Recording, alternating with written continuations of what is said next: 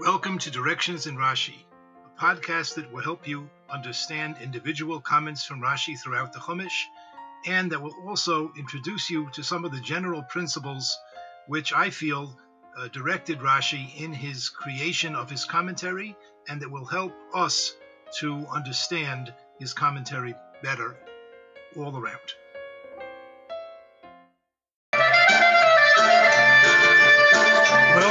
Freilich and Purim, a happy Erev Shabbos Parshas Tetzaveh. And I'd like to discuss in this shiur the ephod.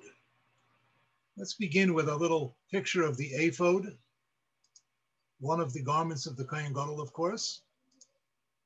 And it was, an, according to Rashi anyway, an apron-like garment. The majority, the biggest part of it, went around the back of the Kohen Gadol and a little bit towards the front.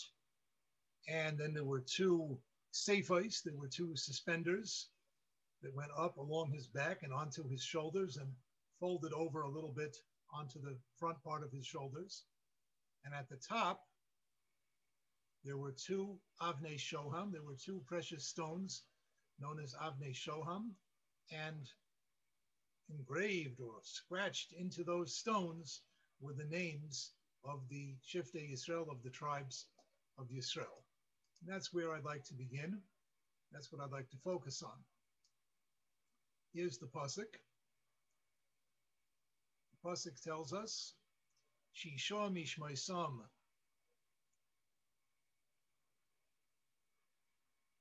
Shisha Mishmaisam al Evan He'achos. Six of their names, six of the names of the Shvatim will be on one of the stones. The Shemosa Shisho Hanoisarim, and the names of the six that are remaining, Ala Evan Hashenis, will be on the second stone, Kisoldai Sum, according to their generations. Rashi says, Kisoldai Sum, Kiseder Shenoldu, according to the order in which they were born. Ruvain, Shimon, Levi, Yehuda, Dan, Naphtali, Ala Achas. Those are the the first six Shvatim that were born, Yalashenis, and then on the second stone, God, Asher, Yisachar, Zvulun, Yosef, Binyamin. And on the second stone, we had the next six children of Yaakov who were born. God, Asher, Yisachar, Zvulun, Yosef. And then Rashi says Binyamin, Malay. The name Binyamin was written Malay. It was written in its full form, meaning that there is an, an additional yud near the end. Sometimes the name Binyamin is written without this yud, but Rashi says here on the Avnei Shoham, it had to be written Malay, had to be written in its full or perfect form. Shekachu kasuv Malay bimkaim toldesov, because so it is written Malay in the place of his birth. We'll talk about that in a moment. Esrim v'chamesh oisios v'chol achas v'achas and it comes out that there were 25 letters on each stone. If you'll count up the letters, so you'll see there are 25 on the first stone with these names. And then if you count up all the letters in these names, you will see you only get 24 unless you add the yud to binyamin. Rashi is quoting here from a Gemara in Maseches Sota, but we're of course going to look at Rashi as a comment on the pasuk. Now, as a comment on the pasuk, uh, Rashi's two points over here that Binyamin should be written mole, and that there should be 25 osios becholachas viachas, there should be 25 letters in each of the on each of the stones, uh, seems to contradict two general principles that Rashi otherwise adheres to.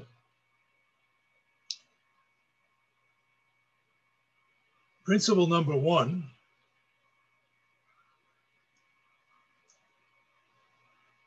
is that these do not seem to come from the from the Pshutei Shel Mikra. This does not seem to be the simple pshat. The pasuk doesn't seem to say how you have to spell the name Binyamin or how you have to spell any of the other names of the Shvatim. Shmois, Shmoisam, their names. I mean, their names. Look in the Chumash and find out how to spell them. It doesn't seem like there's any particular uh, paid any particular insistence that, that the names be spelled this way or that way if there is any if there is any choice about it. That's one thing. It seems to be something that, that is not uh, in the simple meaning of the pasuk. And secondly, the great super commentator Maskil l'David says in his introduction, he also says it in a comment on Parshas Eikev, that Rashi does not generally get involved with, with what is called chaser v'asir, or chaser and mole. Uh, in, the, in the Hebrew language, there are certain words that could be spelled with an extra yud or a vav, or sometimes without that extra yud or vav. Even the word shemos, names. There are a few places in the Torah where it is written shin mem tov, without the vav there. That would be called ksiv chaser. Um, I've mentioned before, the academics like to call it defective spelling, which always got on my nerves a little bit. I don't see where there's a defect. It's just that it's it's missing a, possible letter.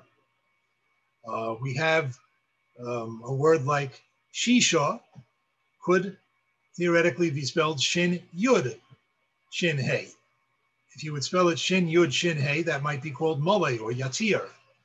Uh, sometimes, probably more often, it's spelled without.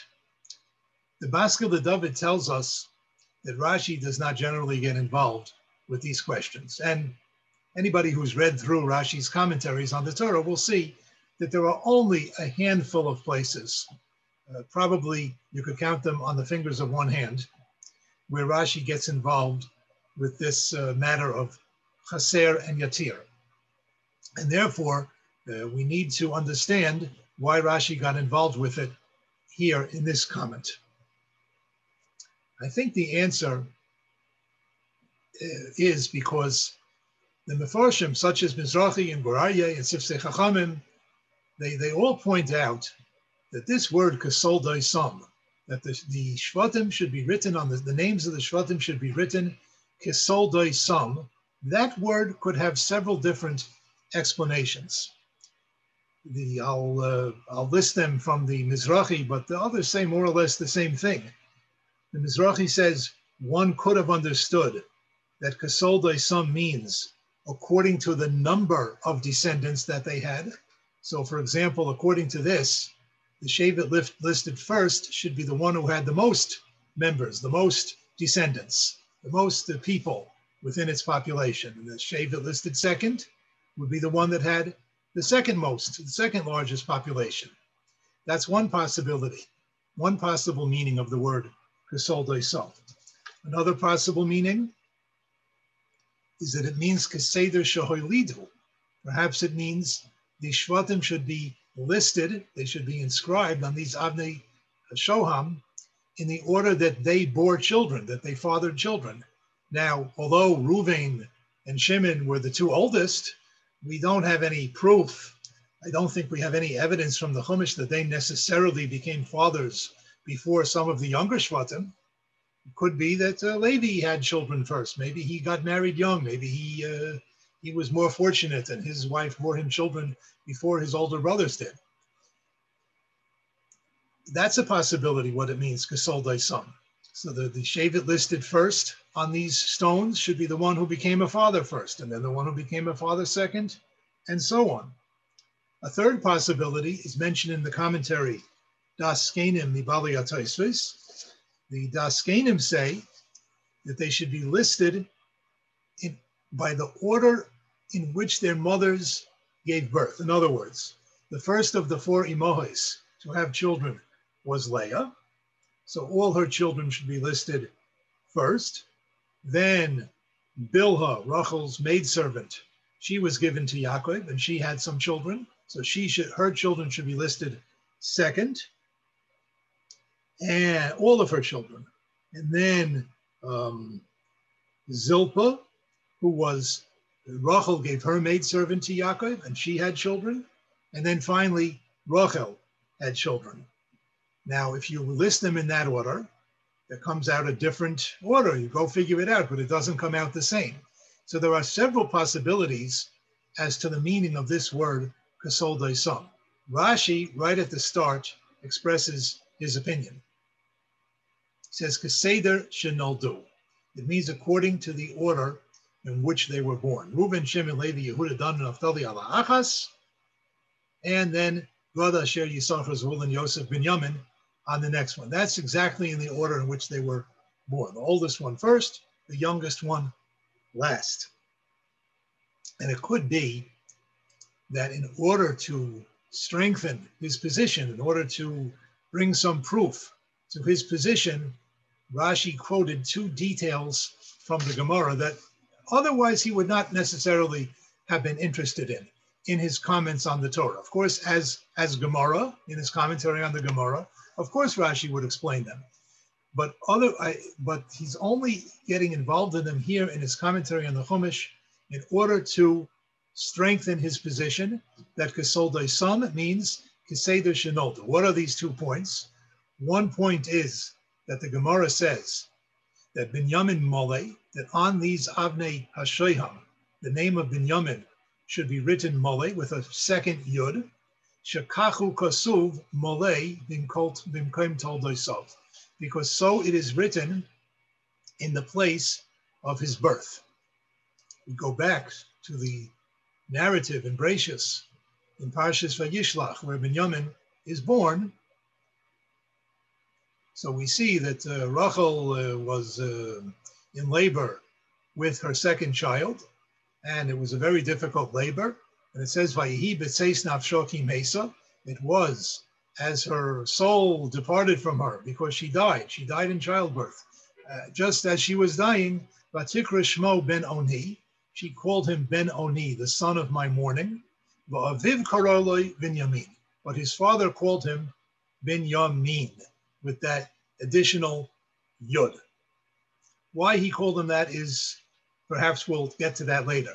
But we see that the Gemara tells us that when you write, when they wrote the names, when they inscribed the names on the Avnei Ha'ephod, on the Avnei Hashoham, it should be written Mole, as it appears, Bimkaim Toldai as it appears in the place where his birth is narrated to us. So what do we see? That we're, when the Pasuk says that you should write their names, Kasol Daisam, it means according to the order in which they are, in which they were born. Just like the Gemara says, the name Binyamin has to be written in a particular way, because that's how it's written in the narrative of his birth. So from there we see that in general, all the names have to be written in the order that they are written in the narrative of their birth. And Rashi just, this is really part of the same Gemara. It's all really part of the same thought that it has to be Esrim v'chamesh oisios v'chol achas v'yachas. There have to be 25 letters on each stone. And that's only accomplished if you say that Binyamin is Mole which is how which is how Binyamin is referred to again in the place where he is born. So it's not that Rashi is eh, considers these little details to be part of the pshat. They are not part of the pshat. They're not. They are not really part of the pshut shel mikra. But he brought them in. He brought them to our attention in order to prove his point that kasol son means Keseder Shenoldu. I think we can support this train of thought by going to the Gemara, the Gemara in Masechta Saita. Gemara in Masechta Saita, let's read a little bit. This is Rashi's source text for everything that he said here. But we're going to see the Gemara mentions one other thing that Rashi does not mention. There were two precious stones that the Kohen Gadol had on his two shoulders, Achas Mikan Achas Mikan, one on this side, one on that side. Ushmois Shneamos or Shvatim Kosuv Alehem, and the names of the 12 tribes were written upon them. Shisha al Even Zo, there were six names of six tribes on this shoulder, the Shisha al Even Zo, and six on that shoulder. Shinemar, as it says in the Pasuk, Shisha Mishmoisam ala Even Ha'achas, and let's just go back to the plus again. Again, remind us, remind ourselves. Shisha mishmoy sam ala even ha'echos v'yeshemos ha'shisho ha'noisarim ha'shenis. And the names of the remaining six on the second stone. Now the Gemara darshans, the Gemara expounds, Shnia Kisol Daisam. The second stone had to be Kisol Daisam. It had to be written exactly in the order in which they were born. Veloy Rishayna Kisol Daisam. But not, the first stone was not written entirely in the order in which they were born. Mibneshi Yehuda Mukdam, because Yehuda was placed first. The Gemara is explaining that there was actually a difference between the two stones. The second stone was written exactly in the order in which they were born. God, Asher, Yisachar, Zvulun, Yosef, Binyamin. That was Kasol Desam. Hashenis, Kasol Desam. The Gemara is putting these two words in the pasuk together. But the first stone was not entirely Kasol Desam. The first stone had a deviance from this order of the order of birth because it put Yehuda first. Yehuda, uh, the only explanation I could find of why Yehuda was placed first is because Yehuda is the Shevet of Malchus, the, the uh, kingdom of Beis David, of course, comes from Shevet Yehuda. We'll perhaps talk about that later. But this is what the Gemara says. On the first stone, and Yehuda was not the firstborn, so on the first stone was not entirely in the order of their births, because Yehuda was placed before the others. Yehuda Mukdam, and then there were altogether 50 letters on the stones. Esrim v'chamesh eleven zo, 25 on this one. Esrim v'chamesh eleven zo, and 25 on that one. Rashi here mentions that the Gemara later is going to ask that really, if you look at the second stone, you'll only find 24 letters. And the Gemara answers because you have to write Binyamin Mole. But what do we see in this Gemara? We see there's an additional detail to how the names were inscribed on the stones. The additional detail is that the name of Yehuda was placed first, out of order, so to speak. Not according, all the other names were in the order in which the Shvatim were born. But nonetheless, Yehuda was the first one of all. Uh, that was an honor that was accorded to Yehuda. Now, the Maharsha comments, the Maharsha asks a question on Rashi al HaTorah. He asks a question on Rashi's commentary on the Chumash that why didn't Rashi mention that Yehuda was first? If we go back to our Rashi, Rashi makes no mention of the fact that Yehuda was listed first. Rashi specifically says that on the first stone, the names were listed Reuven, Shimon, Levi, Yehuda, Dan, Naphtali. So that's uh, Yehuda was fourth, which of course is the order in which he was born. Rashi does not mention that Yehuda was really the first. The Maharsha says he, he does not give a, an answer to why Rashi doesn't include this detail. He just says uh, Rashi loydok. Rashi was not exact. Okay. Um, uh, guess what? A person such as myself has a little bit of trouble accepting that that answer that Rashi loydok. Uh, I've devoted so many of these uh, shiurim to trying to explain that Rashi is very precise in everything that he writes on the Chumash. So how can we how can we answer the Maharsha's kasha? The answer is that in truth, Rashi was not interested in any details about exactly how the names were written, written beyond what the pasuk itself says explicitly, and that is there were six on this stone and six on the other stone, and they were kasol sum, and they were in the order in which they were born. Why did Rashi mention these two little details? Yosef, that, that Binyamin was Malay and that there were 25 on each stone. As we explained before, Rashi only said that in order to strengthen his point that Kasol Sum means in the order that they were born and doesn't have one of the other uh, three possibilities that we mentioned. But to mention the detail that Yehuda came first, that's not Rashi's job in the Chumash. It doesn't say that, at least certainly not in Rashi's opinion. That is not stated in the Chumash explicitly. Okay, it's true. The Gemara tells us that, but that's not Rashi's job in the Chumash. So it's not that he's loydok. He's not interested in all of these details because Rashi is, as always, primarily interested in Shutai Shel Mikra. Today is Purim. Today is a Friday, a short day. I will just leave you with a couple of questions, questions to which I do not have the answers.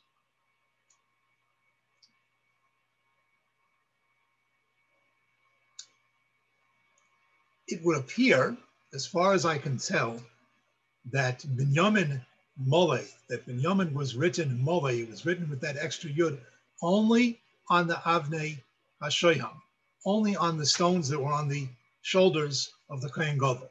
However, on the Avnei HaChoshen, the Avnei Amiluyim, there were also 12 stones on the breastplate that the Kohen Gadol wore. As far as I can tell, there is no halacha stating that Binyamin had to be written mole over there. And as far as I can tell, those stones definitely were arranged. Each stone represented a Shavit, and each stone had the name of a Shavit scratched into it. And it would seem, as far as I can tell, they were arranged according to the order in which they were born, and Yehuda was not placed first. So this I'm still not, I've not been able to come up with any clear answer to it. Why this difference between the way the stones were arranged and spelled and inscribed on the ephod as opposed to how they were arranged and inscribed on the Choshen. I'll leave you with that question. A Freilich in Purim and a good Erev Shabbos.